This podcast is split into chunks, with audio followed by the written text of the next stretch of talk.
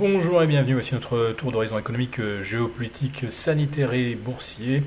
Nous sommes le mardi 7 euh, décembre et pour comprendre comment tourne la planète finance, elle tourne de nouveau à plein régime. C'est sur la bourse au quotidien et nulle part ailleurs et l'épisode du jour s'intitulera La machine à battre des records reprend du service.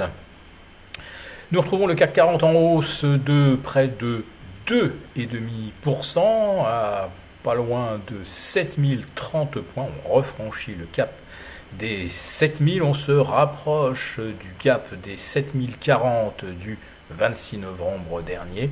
Ça ressemble de plus en plus à une reprise en V.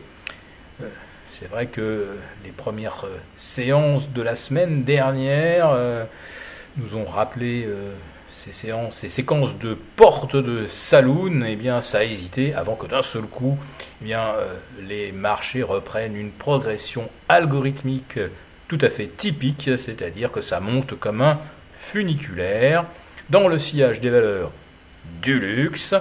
Euh, les listes d'achat n'ont donc pas changé ou quasiment pas. On retrouve donc Kering à plus 5, LVMH à plus 4, Hermès à 3,5%.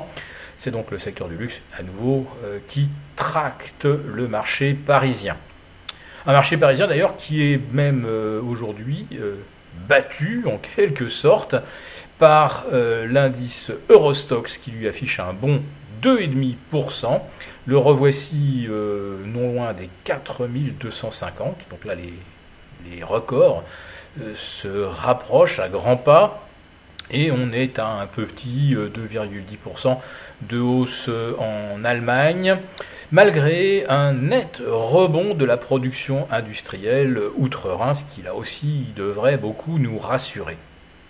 Mais les 2,4 à 2,5 que l'on observe aujourd'hui, on les doit à deux facteurs. Euh, je jugerais que le principal reste quand même cette déclaration du docteur Anthony Fauci, le monsieur santé euh, américain, le conseiller des présidents euh, depuis euh, l'ère Obama, donc presque 15 ans de service sous trois présidences successives. Et Anthony Fauci est quand même celui qui a entretenu le, le climat de la peur vis-à-vis de la pandémie.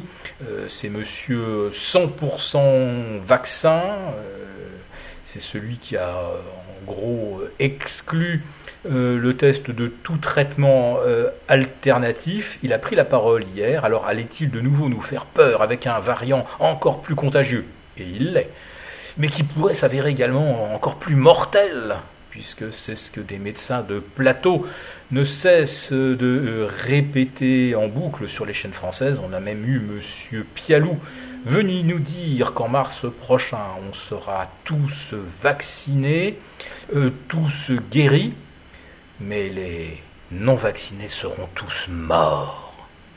Bon, quand on regarde aujourd'hui les courbes d'admission à l'hôpital, euh, on s'aperçoit qu'il y a plus de vaccinés que de non vaccinés, et que parmi les issues fatales, eh bien, euh, la différence est encore plus grande. Les non vaccinés se montrent plutôt assez résistants et les courbes de décès, donc pour les vaccinés, progressent de façon beaucoup plus nette. En fait, il y a une explication qui est toute simple, et je ne vais évidemment pas la nier. on meurt naturellement, au-delà de 80 ans, vacciné ou non. Donc on ne peut pas non plus accuser le vaccin de ne pas vraiment protéger les personnes fragiles parce qu'il y a un moment au-delà de 80 ans où de toute façon eh bien c'est une période où les décès sont évidemment plus nombreux. Voilà, donc M. Pialou dit que tous les non-vaccinés seront morts en mars prochain. Ça fait beaucoup rire les Africains et les Indiens qui ne sont pas vaccinés et où le taux de décès est le plus faible que l'on observe sur la planète. Donc M. Fauci a euh, à son tour euh, déclaré que le variant Omicron finalement n'était pas si euh, effrayant que cela et que jusqu'à présent effectivement on a très peu de cas de gens décédés des conséquences du variant Omicron. Et alors là les marchés hier soir ont littéralement exulté à Wall Street. c'est la première fois que M. Fauci reconnaît que les variants sont de moins en moins létaux et de moins en moins dangereux. Euh, ce qui signifie qu'avec ou sans vaccin, on va peut-être s'en sortir.